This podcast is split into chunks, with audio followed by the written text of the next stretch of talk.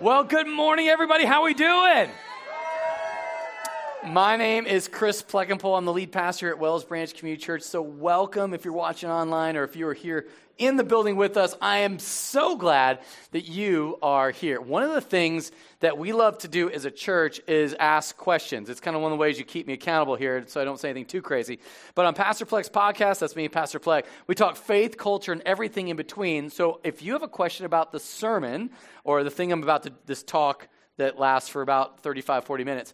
I would love for you to engage us here, text that, and I'll answer those questions Tuesday through Thursday on Pastor Plex podcast. So we love questions. There's nothing out of bounds. Anything you want to talk about, we're ready to talk. All right, we are in a series called Community, and we really put the emphasis on the right syllable, which is unity, all right? So we want community, and what our heart is that we would understand what that means. And what we've talked about is that Pastor Joseph, on that first week, we talked about how community has been broken ever since the sons of Korah rebelled against Moses. You guys remember this? There's Korah. He's like, we got the same spirit of God you got. What makes you guys any? Why are we doing this? You know, this dealing with this patriarchy of you guys being in power and y'all this hierarchy of paternalism and blah blah blah. And so they kind of have the same issues that we have today. They had back 4,000 plus years ago.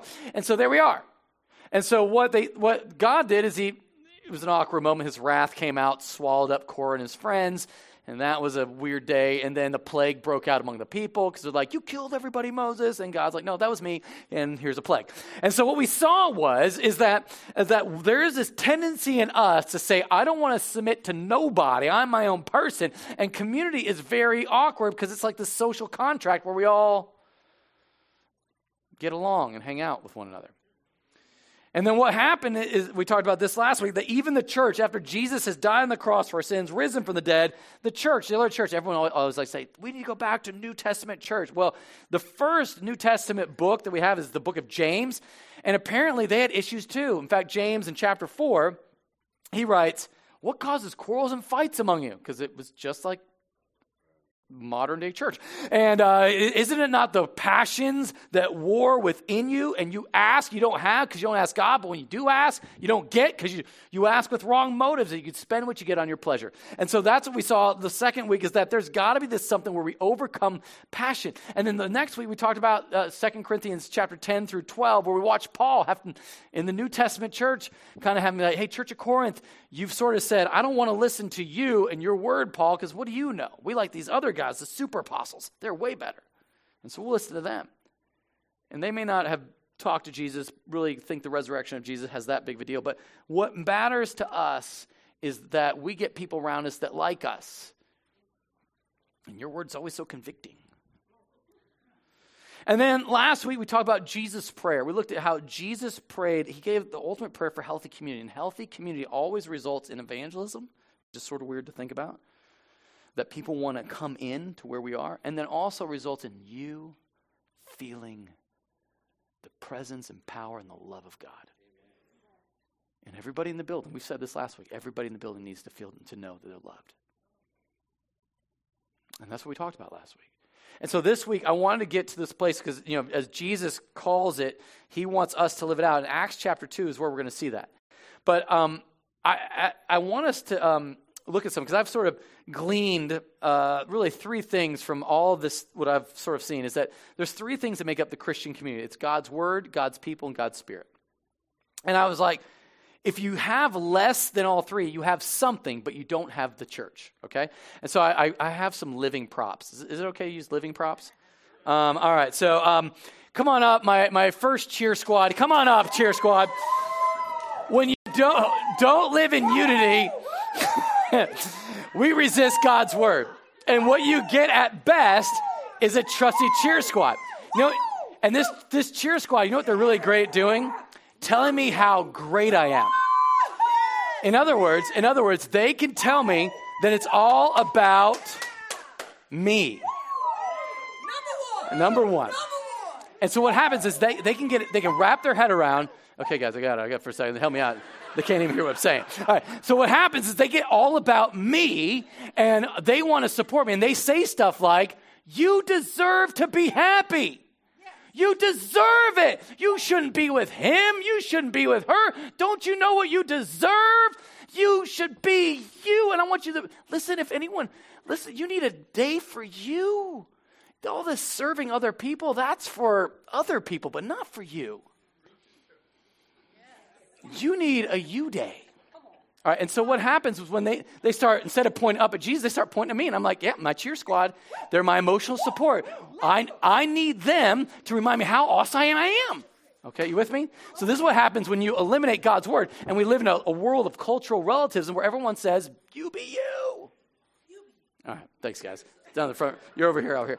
All right, yeah. Thank you, cheer squad. That was very energetic. Yeah, all right.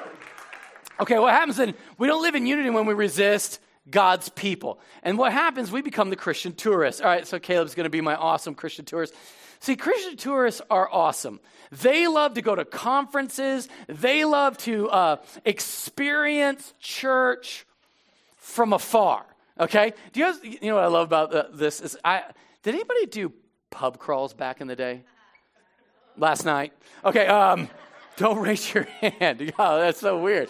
All right, but when I was in my 20s, I did church crawls, okay? So I lived in Dallas, so if I could go to the very north in Frisco where Chuck Swindoll would preach, I'd go to him for the early service. Like they had a, old people's like 7 a.m. service or something. And then I'd go down to the next church on the way south was Matt Chandler's church, The Village, and I hit there like, 9 a.m. service. And then I'd go down to Todd Wagner's service at Watermark in North Dallas. And then I'd hit Ed Young's church in downtown Dallas. And then I'd make my way to Oak Cliff because they were still doing church around 2. And I would do Tony Evans, his church. And it was awesome. All right. So you want to talk about glorious day of getting fed by the word on a Sunday. Nobody knew me. Especially if you sit front row. So if my front row heroes, nobody's going to talk to you because they assume you're already good. That's why nobody talks to you. Right? It's not because you smell weird, Katie. It's just you're in the front row. They're just like, oh, she must already be involved. Okay. So what happens is that's sort of what we do. And what happens if you can do church from afar, nobody has to know. You can Instagram about it. You can post on all of your social media how holy and Christian you are, and everybody assumes you're good. So I'm good, you're good, show up, shut up, pay up, everybody's good, right? That's sort of how a lot of us have viewed church for a long time. And we, especially men, as we get older, and more women are experiencing this, is life gets lonely. And what happens is you don't have any real friends. You don't have anybody that's going to call you at 2 a.m. that says, hey, I need help. And you don't have anybody you can call at 2 a.m. when the bottom falls out of your life. And so we just live in our life on our phone, living our life in ourselves, in our isolation. And so what I want for you is something better than that. Thanks, Caleb. Right over here in the middle. And we don't live in unity when we resist God's Spirit. What I mean by that with God's Spirit is, well, we become the Christian clique. We have our circle, and it's small. And we don't want anyone else in our circle, right? Because we got to keep the world out. The world is a very, very dangerous place. And we got to make sure that nobody gets too close, right? Because they might influence in here. And so we got to circle the wagons, weapons out. All right, I don't know if you guys ever did this in the military. Where are my military people? All right, one of the tricks they taught us early days of the war in Iraq, which is, looking back, it was the dumbest strategy. It was like, you wanted to look like a porcupine. It was called, do the porcupine. You'd stick your weapons outside the window, which as if the enemy's going to be like, oh, I'm right over here, shoot me. Anyway, so we'd stick our weapons out the windows to look scary. That was literally the job, all right? So that way, the enemy would be afraid to come near us. And what happens when we kind of do the Christian clique, when we create our circle, we make it really small, and we keep the bad people out, we got weapons oriented toward the enemy. And our battle, if you guys didn't know this, isn't against flesh and blood. It's against the spiritual forces of darkness in this present age. And so what can happen? Is we look at all the weird people and all the people that didn't vote like us and all the people that didn't, act like us and with all the people, and we go, I don't want them near me and my church. And what we do is we say, Holy Spirit, you are a great thing to read about. Just don't get too close. Because if I have to go and talk to those people, if I have to get outside my comfort zone, if I have to go and I might get influenced by them, and you're not that powerful to keep evil at bay. Do you see that? And so this is what I want us to see, is that what happens when we kind of go the Christian click route, we miss out on what God has for us. So this morning, I want to read God's word. We're going to be in Acts chapter 2, okay? So we're going to pray, and as we pray, I want you to allow God to open up your heart and open your minds. We proclaim and hear and respond to God's word. God, thank you so much for your word. Thank you so much for your grace. Thank you so much, Jesus, that you're doing something really unique and powerful. And God, I pray that this morning we would see your goodness in the land of the living. Jesus, we've been watching you, from some of us from afar, watching your church work, and I pray that you would help us to overcome the sense of Christian tourism. I pray that you help us overcome this desire to get us what we most deserve, our own happiness, and building fan clubs around ourselves, that we just sort of fall into a moral relativism. And Lord, some of us have just kind of gone the opposite route, and we're just going to circle the wagons and keep our circle small, and we're just going to kind of battle anything that looks scary, as opposed to trusting and relying on your Holy Spirit. So God, I pray that as we read your word, you would convict us, and then we would watch you work, Lord. In Jesus' name we pray. Everybody said. Amen. All right, so what we're going to do is, this is like, if you were ever to go to any church and they say, tell me about what community is supposed to look like. This is the New Testament passage that everybody points to for good reason, because it's awesome. This is exactly what it is. So I'm going to read this to you guys, and we're going to be in Acts chapter 2. It's on page 911, the Bibles that are somewhere in your vicinity. So if you don't have a Bible, this is our gift to you. And if you do have one, you're just borrowing ours, then put it back when you found it. All right, you guys ready? Acts 2, 42. And they devoted themselves to the apostles' teaching and the fellowship, to the breaking of bread and the prayers. And awe came on every soul, and many wonders and signs were being done through the apostles. And all who believed were together and had all things in common. And they were selling their possessions and belongings and distributing the proceeds to all as any had need. And day by day, attending the temple together and breaking bread in their homes, they received their food with glad and generous hearts, praising God and having favor with all the people. And the Lord added to their number day by day those who were being saved.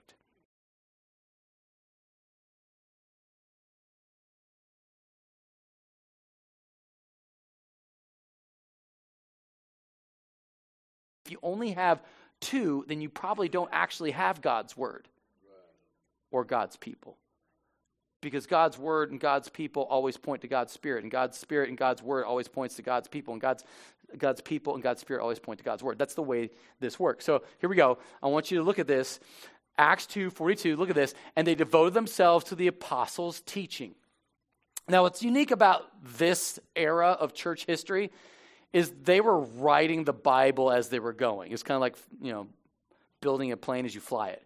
They were preaching God's word, and as they were telling stories about Jesus and what he did, you know, you had guys writing it down, and it, you know, didn't get into publication until like several years later, but they were proclaiming it, and these guys had seen Jesus raised from the dead. They'd experienced his teaching in life, and they were able to illuminate the Old Testament to make it come to life. And so what can happen, you know, this is where we say, like, God's word is vital for restored community. And the reason why I think sometimes we get away from that is because there's this desire in me for everyone to like me and for me to be able to do what I want to do, not point up at Jesus, but point at me. And we live in a world of cultural relativism, right? And so when we talk about Christian sex ethic, it makes people nervous. You're like, Chris, please, don't you understand? We're in Austin, Texas. It's kind of taboo to talk about Christian sex ethic here, to talk about what men and women are.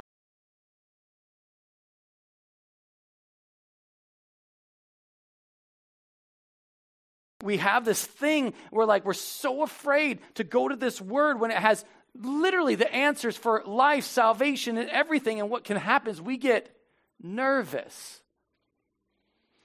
because this book is banned in 51 countries. It's illegal. Because it's got power. There's power here. And I think for a lot of us, we've forgotten that kind of power. And so people are like, well, Chris, I get it, but listen, you don't understand. I'm busy. I always love that because I know we're all busy. I'm busy, you're busy, we're all busy. We're all busy people. And one of the things that, especially having four children, small children who, sleep is not their friend, there has to be a point where I get in front of God's word, because this is devotion. Do you guys know what I'm talking about by devotion? They have devoted themselves to the apostles' teaching. So what does that look like for me personally? And you're like, well, Chris, you're a pastor, so that doesn't count. No. I'm a normal guy who has normal, work hour things and normal, non-pastory things, okay? And remember, men, you are the pastors of your family. Amen. If you're not reading this, who else is? Who are you going to leave that to? And so what happens, so for me, as not only a pastor of a church, but pastor of my family, I've got to get before God. And I'm just going to tell you what I do. This is the way I've shown my personal devotion, and I actually look forward to it. And I'll get up at 5, between 5 and 5:30 every day, and because I got to beat Titus, because Titus is award for the quickest up kid. And he'll catch me almost every morning on my knees before God or having the word open. And there's one thing I want to be caught doing is being in his word. And so what I've done, I've got, you'll see I have four Bibles here. And this is the one, this was Austin, Jet, that's Titus and Pax. I haven't gotten to these two yet. But so it takes about 3 years if you go one chapter a day. 3 years to go through the Bible. And so this is Austin's. I've already made it through this one. And it's a lot of writing on a lot of pages, and it's a lot of saying, I want you, Jesus, to be here. So I hope one day when he sees his dad, what does my dad do at this time? I know he saw it, and then one day when he's old enough to really understand the value of this, I'm going to give it to him. I'm working on Jets, and I always try and keep these little cover thingies because Jets is sort of falling apart here, and I need to get rebound. But when you spend time, I'm about day 185 or so. So I'm now in 2 Samuel chapter 11, which is David and Bathsheba. That was this morning, so that was an exciting thing to read. But what happens is this is where the power comes. If you don't have any conviction of God's word in your life because you don't know God's word, because it's not important to you, what is more important? Tell me, what's more important than this? Unless you'd say, Chris, I'm busy and I have obligations. I have things. I said, more busy than knowing what the God of the universe has said to you. And that's when you say, well, I'm actually a Christian atheist. I like saying Christian things. I like saying Christianese and stuff I've heard. But to really be a Christian, to act like a Christian, I just don't have time for that. So I'm going to outsource that to somebody else. You, Pastor, you can pray for me. Thank you very much. And so my heart for you is you'd see personal devotion to the apostles' teaching is something that all of us are called to. Or else just stop stealing the label. And this is what makes our church unique. Maybe not that unique. There's plenty of churches like a church. But in our community groups, we gather around God's word. Because we need to understand it corporately in small group setting. That's why it's so neat that they gathered together for the apostles' teaching. And so you're gathering around this word and you're saying, how can this influence and impact my life? And if you don't have that, the culture will cry out to you. You deserve better. You can't listen. Don't confront sin. Don't repent. You be you to the best of your ability. It's all about you. Okay. Is that too personal? Keep moving. I know. All right. Keep going. Back to 242. So, and they devote themselves to the apostles' teaching and the fellowship. And the fellowship, a good way to put this is, from the Greek, would be fates intertwined. When you're in the fellowship, it's not just we're hanging out, eating together. It means my life is in your hands and your life is in my hands. Fates intertwined. The breaking of bread and the prayers, and awe came upon every soul, and many wonders and signs were being done through the apostles. And all who believed were together and had all things in common. And they were selling their possessions and belongings and distributing the proceeds to all as any had need. They had all things in common. Imagine being at a place where everything was in common. And some of you are like, Chris, are you saying communism? No, there's no gun at anyone's head forcing them to have all things in common. It is the Holy Spirit of God convicting them from God's word saying, you have all things in common. And day by day, attending the temple together, going to church, and then eating at people's houses. It's like church on Sunday, community group with a meal. They received their food with glad and generous hearts, praising God and having favor with all the people. And the Lord added to their number day by day those who were being saved. Okay, watch. God's people are vital for restored community, which is like a duh, no-brainer. Unless you've been doing Christian tourism. And you would say, and this is the stuff we've said people say, listen, I don't need to go to church to have a relationship with God. Yes, you do. What may have been said at one time, which is true, you don't need to go to church to be saved. Well, yeah. You know, the thief on the cross, when he was saved, he didn't head to, let's go to Easter morning service. He was still on a cross dead, right? You don't need to go to church to be saved. But what you do need is to be a part of a church to live. Does that make sense? Yeah. What happens is we go, listen, I'll just watch you guys from out here because it just gets too personal. It gets way too personal. In fact, there's over 100 love one another commands. You guys know that? And you know what it basically says? You got to love one another, bear with one another, forgive one another. Forgive as the Lord has forgiven you to one another. Take care of one another. It's hard to do that from afar. Okay. Let me sort of explain what I mean by that. Let's see, it was Thursday. Thursday, I got a phone call from a guy named Keith. He works for Apartment Life. You guys ever heard of Apartment Life? All right, so if you haven't heard of it, Apartment Life is a ministry where you get super reduced rent. Instead of paying $1,500 a month for rent, you pay $300. And you're like, what? Where can I sign up? But there's a catch. It's like having a part-time job at the apartment complex. You're like the RA. Remember college, the RA?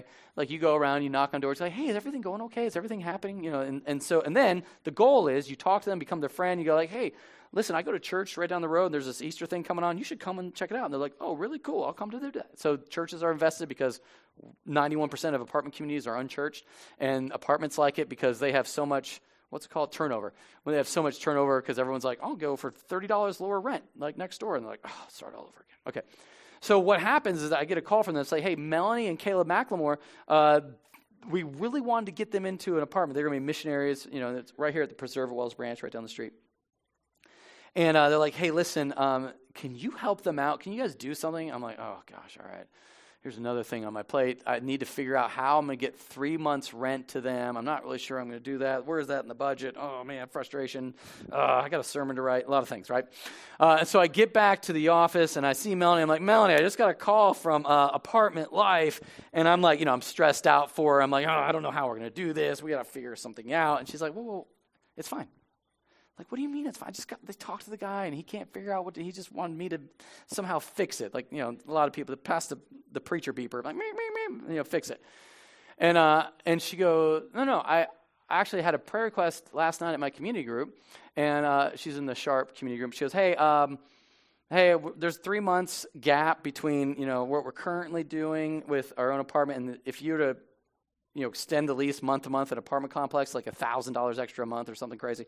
So would you guys help pray for us? Because we need to figure out what we're going to do. And in that after the meeting, the Kelsos called and hey, we can take July. We got July free. You just stay with us for July. Don't worry about it. And then other people started calling us hey, we'll figure it out. You're going to stay with us. Now, listen, when you make a commitment like that, do you know what it means to have somebody stay at your house? If you're married and you have another married couple living with you for a month at a time, nothing spells disaster quite like that, right? Okay, because remember Caleb, I'm sure you're super clean, but at some point your underwear is going to be left out somewhere, right? And then Tara is going to come around and going Craig, that's her husband, come here. Can you believe Caleb? And they're going to have that moment, right? The underwear is on the floor. She's feeling overwhelmed and stressed because if you can't clean up his underwear, there's going to be roaches here. Next thing, we're going to have an infestation. Does anybody have anyone married to somebody that would do that? No, nobody would do. Never mind. That's Keep going. So what happens is like there's this stress that they're incurring because they're going to have somebody live with them. Who would do that? Who would invite that kind of stress? Because usually we live in passive-aggressive world where like, we're not going to talk about it, just don't talk about it, it's only a month, just suck it up. No, but if you're in real community, you go like, hey, Caleb, pick up your underwear. That's weird. Caleb's like, I don't do that. What are you talking about, man? But that's community. Watch this, watch this. And it's not just, you know, living with somebody for a month at a time is one thing. Living with a group of people for a lifetime is another. Because eventually, I'm going to say something, do something, forget something, and you're going to be offended. And you're going to have a choice to either love me and bear with me in love, or you're going to be like, that's it, I'm out. You crossed the line. Jesus might forgive you, but there's limits. And maybe that's why you're here at our church today, because that happened to the last church you were at. Awkward moment. Everyone stares at their shoes. Right, because what do? We live in a passive-aggressive world that instead of going and talking to someone directly about how they hurt or offended us, we go, I'll just leave. Because perhaps maybe we didn't have dads who taught us how to confront and talk about how we feel and say, that's not right, that hurt. You know what's great about being in the Army and being in war? We literally have guys have actual fist fights and then like 30 minutes later, we have each other's back in combat. Now watch this. There's a spiritual battle outside these doors. And there's an enemy going like, I hope they just mess it up inside there so they can take care of them before they get out here. So there's no greater joy for the enemy than when we battle each other and then we're useless out there. So when we backbite and we talk about each other and we gossip about one another, we don't love each other, forgive one another as the Lord has forgiven us, then we look like the rest of the world and our church becomes impotent. Because it's way easier to be way out here where we don't have to worry about any of that stuff happening and get too close to people who are bound to hurt us. Keep moving. All right. Too personal. All right, here we go. Let's take a look at God's Spirit. And they devoted themselves.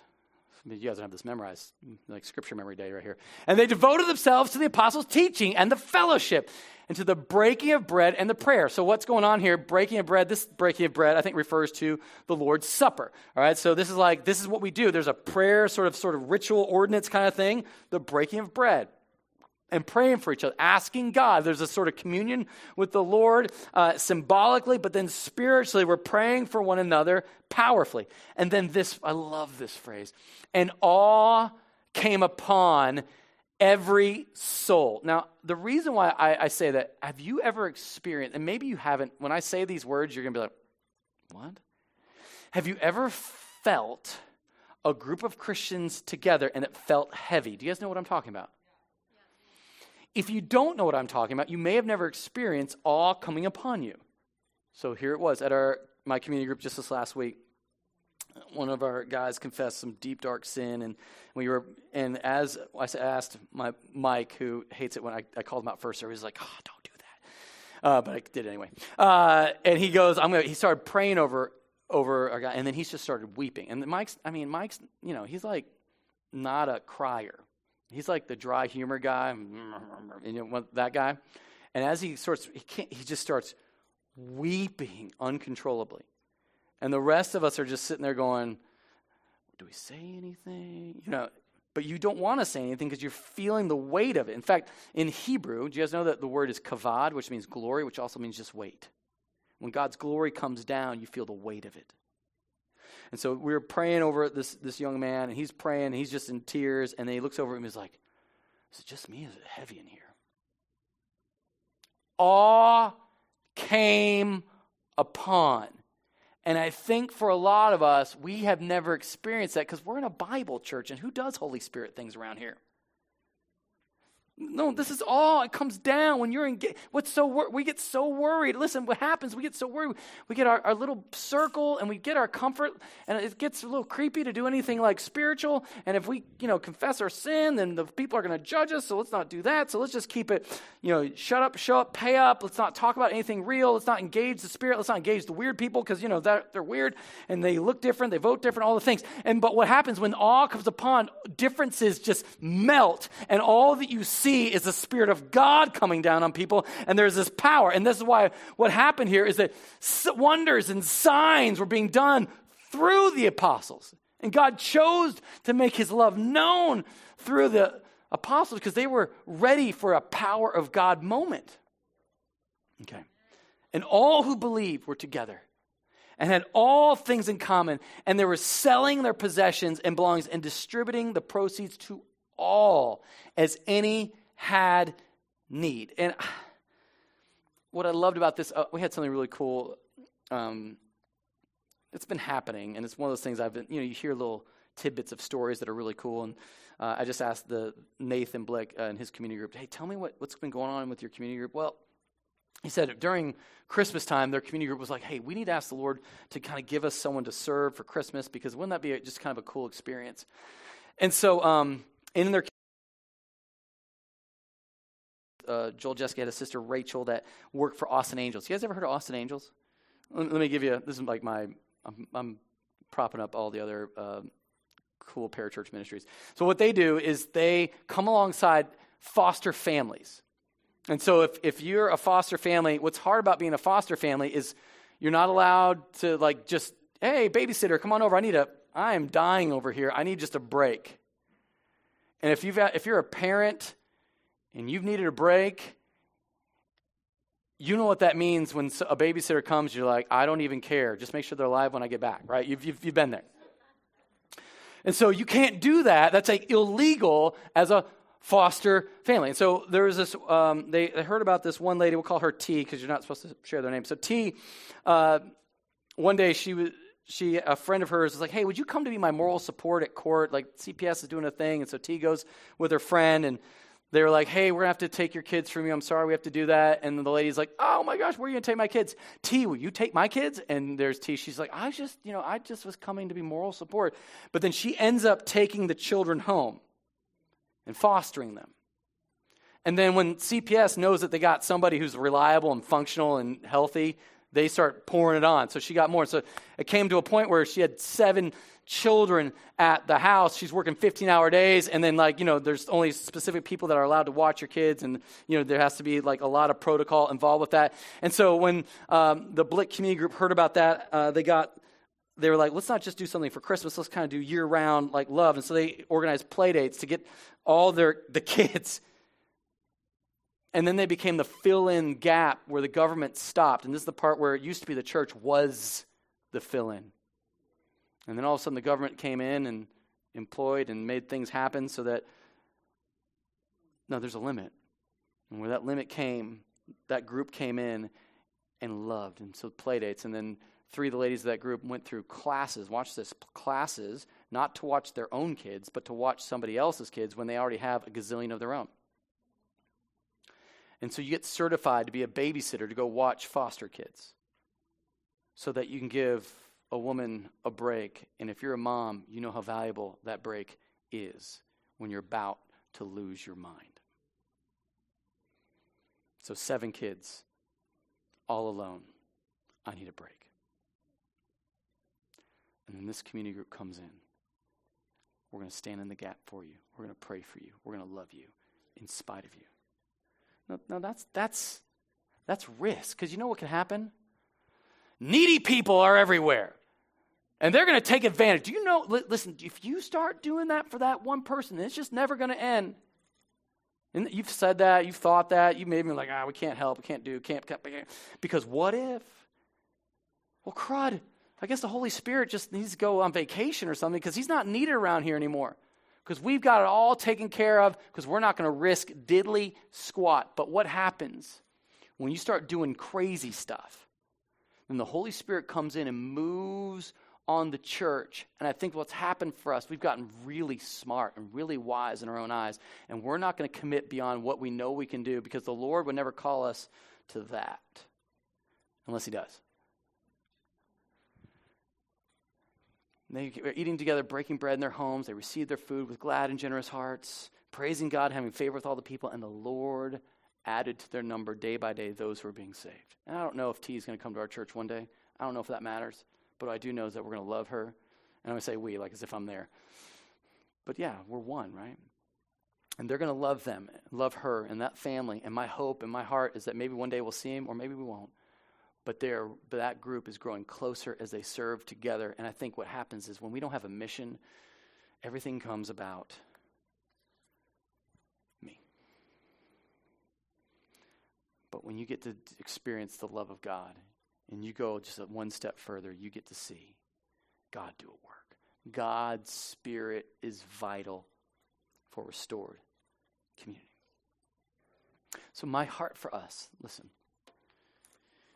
God's word, God's people, God's Spirit. If you're not engaged, and if there's one that's left out and you sort of feel like you're either the tourist or the clique or you're just cheer squad, my heart for you is like, get beyond you. And so the question I have is, are God's word, Spirit, and people a part of your life? And one of the things that we do around here is just because this is what we do as Christians. We do communion. And one of these, communion is about remembering what Jesus did. And it's the one of the unique things that God told us to do. Jesus told us to do this. He said, he got his disciples together the night before he was betrayed. And he's like, hey guys, check it out. He took bread. And he gave it to his disciples saying, this is my body given for you. Do this in remembrance of me. In other words, your soul feeds on Jesus. Like your body feeds on bread. And I think we need to remember that. And if you're not a Christian, well, then you don't do this. This isn't for you. But if you are a Christian, this is what Christians do. See, that same night, he took the cup, wood for wine, glass for grape juice. Said, this is my blood shed for you and for all people for the forgiveness of sin. So if you're not a Christian, just sit there in your seat and don't come up here. This is what Christians do. And we have an open communion, so we're not going to do a salvation check before you come up here.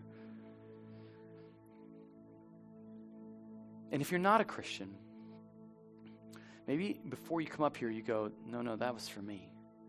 Jesus came, and he died on the cross for my sin, and he rose from the dead. And you take communion with us. Do you remember what it was like not to have Jesus?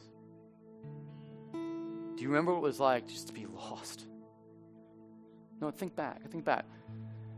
There you were, and you were looking for maybe a relationship, or maybe it was just financial security, or maybe it was just something, it was circumstantial always, and you're just like, no, you don't understand. If I just, and all of a sudden you met Jesus. And life went from desperation. Life went from black and white to color. Life went from purposeless to purpose. Something happened. And this is for the people who've experienced something happened. As you remember, his blood shed for you. So my hope is if you're here and you're not a Christian, this will be the day. You come and you take communion with us. And if you've been a Christian for a while and it's gotten hard and you've fallen to tourism or you've fallen to the clique or you've fallen to a cheer squad, repent. Simply just say, Jesus, I'm sorry. Might be. You died on the cross so that I wouldn't have to live like that. You rose to the dead to empower me to live for you. Simply that's your prayer. But before you come up here, do business with God. Confession to God is forgiveness. And then, you know what we're going to do? We're going to have a prayer team up here. And if there's something you're struggling with, if there's a thing where you're doubting or not trusting God or you need God to do something in your life, you come up. in the back and up front. We're going to be having people pray over you, the power of the gospel. And I think so many of us miss out on that because it's so weird to be, they're going to think I'm some crazy, dark-hearted person. You are a crazy, dark-hearted person. That's why we have this. So let's just like get that out. Yes, you are. So it's okay. We all are. All right. Let's pray. Father, thank you. You continue to do a great work in every single one of us. And God, as we come before you to do communion, as we do the Lord's Supper and experience the goodness of you, God, in the land of the living, Lord, would you remind us that you have made a way, that our sin was great, but your grace was greater. And Jesus, I know that there's somebody here who does not know you, and they've been thinking, did he read the mail? Did he know my email? Does he know my story? How did someone say something? And God, would they just hear this and understand that you, Jesus, are doing a work. Holy Spirit, you're drawing them, and everything in them is making them feel like wiggly. Maybe their heart's pounding. And so, God, I pray that you'd open up their heart to say, like, Jesus, save me. I'm a sinner, and I don't care who knows. And they come and take communion with all of us, and there's just be this freedom and feeling the whole world just sort of expand to what the fullness they're in. And God, I'm praying that there are those here that have known you, and they've gotten lost and broken.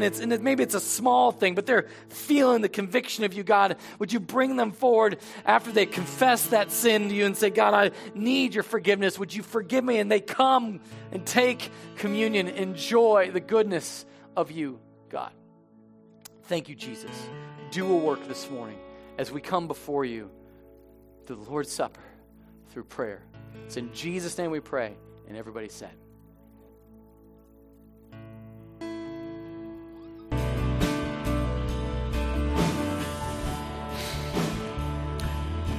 Imagine just for a second what would happen if you took everything we've been talking about to heart.